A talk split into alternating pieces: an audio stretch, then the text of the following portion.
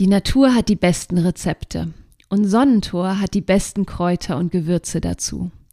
Ihr verzehrt euch nach frischen Kräutern? Doch Vorsicht, nicht alle Pflanzen sind auch zum Verzehr geeignet. Mit den getrockneten Kräutern vom Kräuterexperten Sonnentor geht ihr auf Nummer sicher, auch beim Geschmack. Hallo und herzlich willkommen zu Kraut im Ohr, deinem Wildkräuter-Podcast. Wir sind Mo und Melanie von Luna Herbs und möchten unsere Leidenschaft für Wildkräuter mit dir teilen. Dazu interviewen wir großartige Experten und erzählen dir spannende Geschichten und Geheimnisse rund um die Pflanzen. Mach mit uns eine Reise durch die Welt der wilden Pflanzen. Ich freue mich sehr, dass du zu einer neuen Folge von Kraut im Ohr eingeschaltet hast. Mein Name ist Melanie Göderiken und ich führe dich heute durch diese Folge. Ich bekomme tatsächlich ganz oft bei Seminaren, bei Wildkräuterwanderungen mit, dass ganz viele Menschen Angst davor haben, giftige Pflanzen aus Versehen zu sammeln. Und genau deswegen und für diese Menschen mache ich heute diese Folge. Es geht darum, ja, es geht darum, dass ich dir ein paar Tipps mit an die Hand gebe, wie du wirklich, also zu zu einer zu 99 Prozent äh, verhinderst, dass Giftpflanzen auf deinem Teller landen oder dass sich überhaupt Giftpflanzen in dein Sammelgut mischen können. Und ich finde, es gibt drei ganz simple Tipps, die ich heute mit dir teile. Und wenn du diese Tipps beachtest beim Wildkräutersammeln, dann spielt es keine Rolle, ob du ein Vollprofi bist oder eben ein ganz blutiger Anfänger, der sich gerade erst angefangen hat, mit Wildkräutern zu beschäftigen.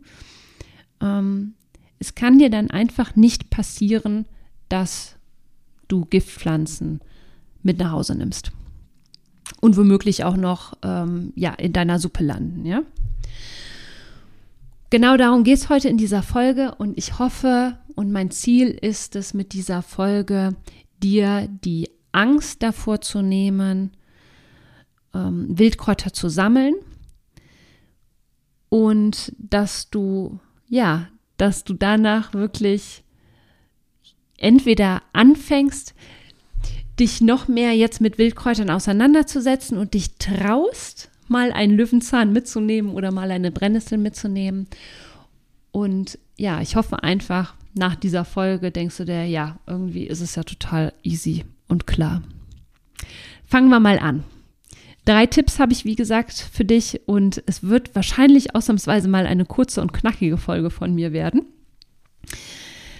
Darüber freue ich mich auch mal. Und mm, ja, los geht's.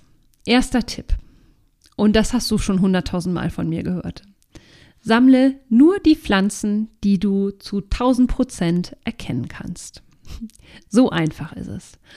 Und selbst als blutiger Anfänger behaupte ich jetzt einfach mal, dass du bestimmt zwei, drei Wildpflanzen kennst und die wirklich ganz, ganz sicher bestimmen kannst, ganz, ganz sicher erkennst und es da auch keine Verwechslungsgefahr gibt. Ich nenne dir mal so ein paar Pflanzen.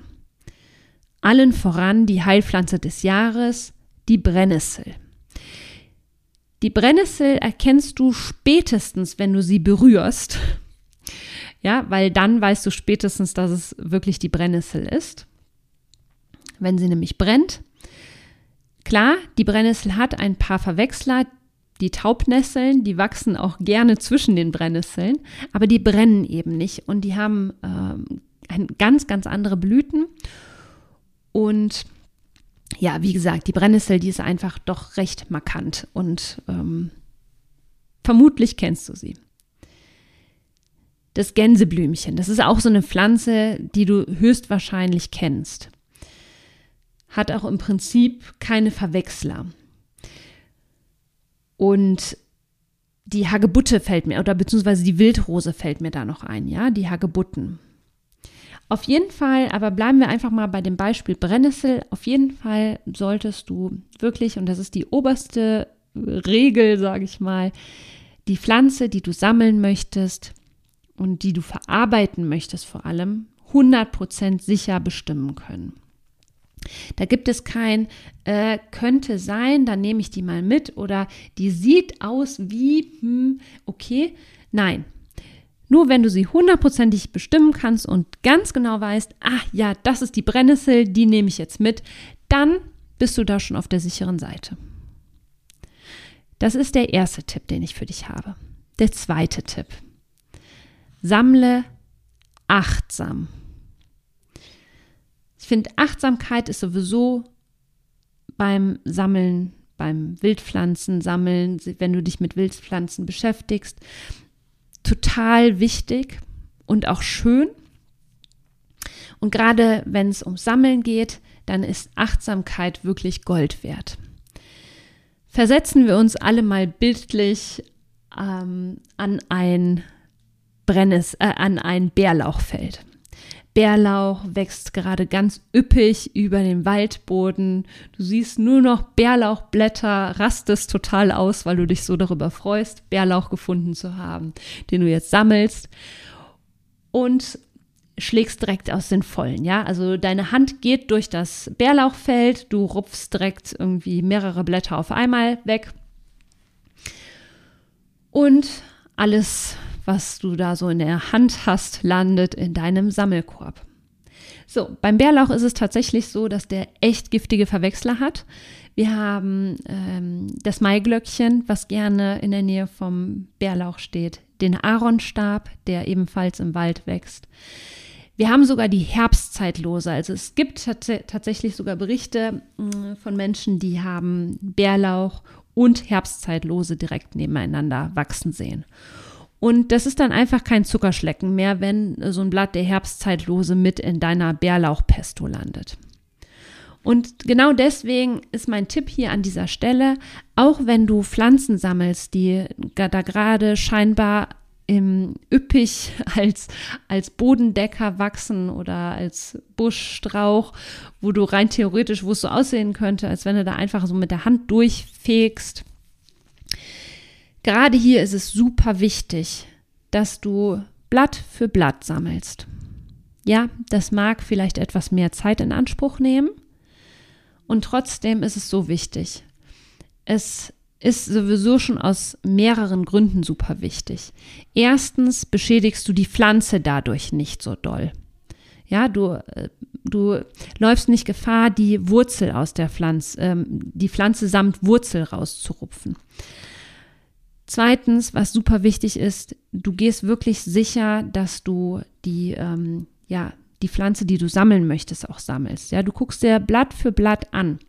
Und klar, beim Bärlauch sagt man immer, ja, der riecht so doll nach Knoblauch. Das riecht man ja auch, was ich dann da in der Hand habe. Aber wenn du ein paar Blätter Bärlauch gesammelt hast, dann riechen deine Finger nach, nach, nach diesem typischen Bärlauch-Knoblauchduft. Ja? Und wenn du danach einen Aaronstab sammelst oder ein Maiglöckchenblatt, dann wird es auch nach Bärlauch riechen, weil deine Finger einfach so stark danach riechen. Also mein großer Tipp hier an dieser Stelle ist, sammle einfach mit Bedacht und sammle wirklich Blatt für Blatt.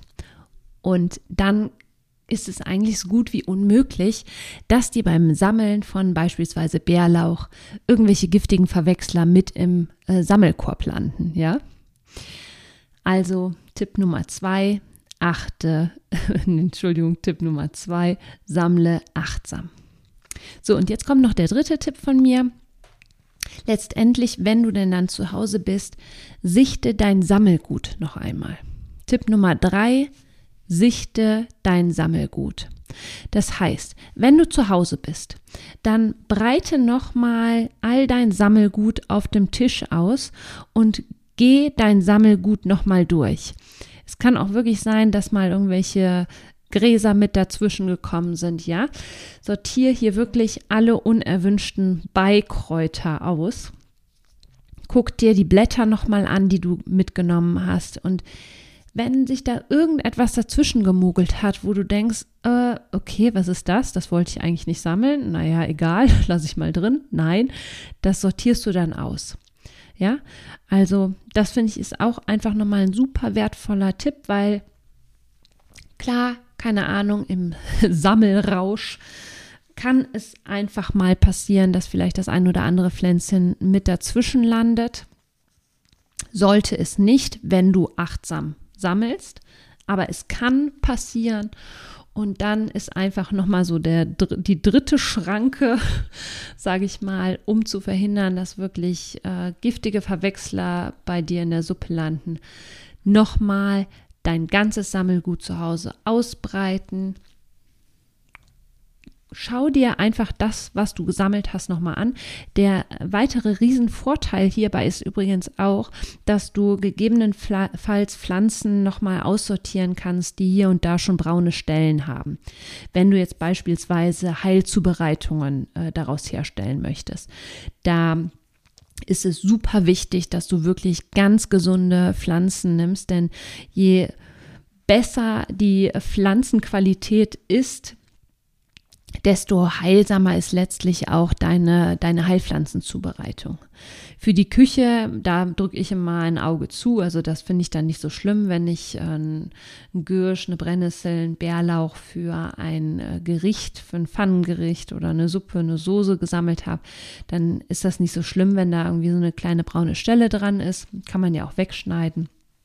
Ja, aber wenn du eine Heilzubereitung machen möchtest, dann kannst du das auch beim Sichten deines Sammelgutes direkt nochmal aussortieren.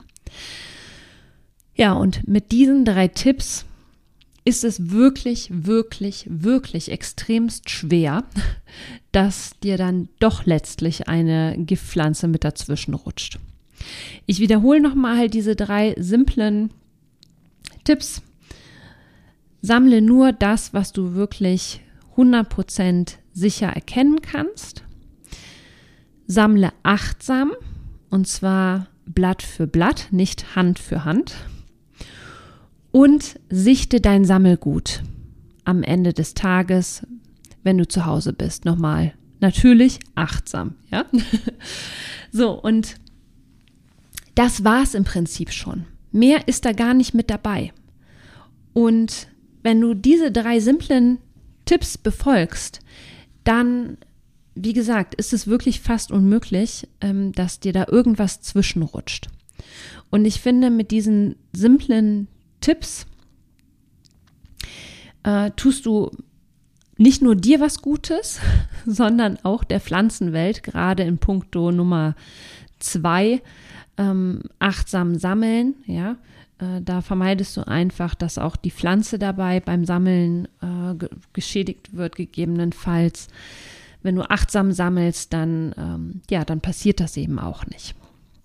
Also, ich hoffe sehr, dass ich mit, dass ich dir die Angst nehmen konnte mit diesen drei Tipps, auch als Anfänger, ähm, ja, da gegebenenfalls irgendwie Giftpflanzen zu sammeln.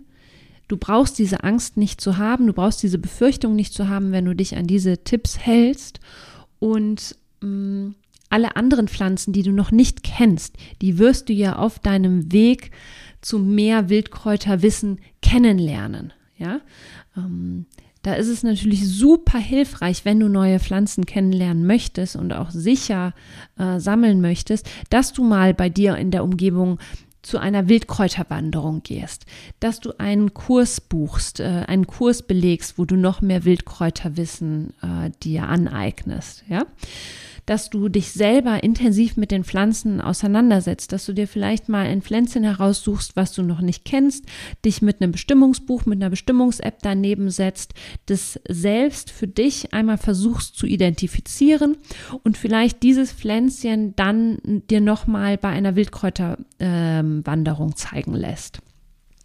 Ja, das ähm, sind alles so Wege, damit du dir die Pflanzen irgendwie verinnerlichst, und äh, ja, Kräuterwissen aufbaust. In dem Sinne wünsche ich dir einen wunderschönen Tag. Ich wünsche dir viel Spaß draußen in der Natur mit den Pflanzen und hoffe, dass die Folge dir geholfen hat, dich dir vor allem Mut macht, nach draußen zu gehen. Pflanzen zu sammeln, Pflanzen in deinen Alltag mit zu integrieren, dich mit den Wildpflanzen gesund hältst. In dem Sinne, Hab einen ganz, ganz schönen Tag. Liegt dir das Thema Wildkräuter auch so am Herzen? Dann hilf uns Kraut im Ohr noch bekannter zu machen, indem du eine Bewertung für unseren Podcast schreibst. Tausend Dank dir vorab und bis zum nächsten Mal. Deine Melanie.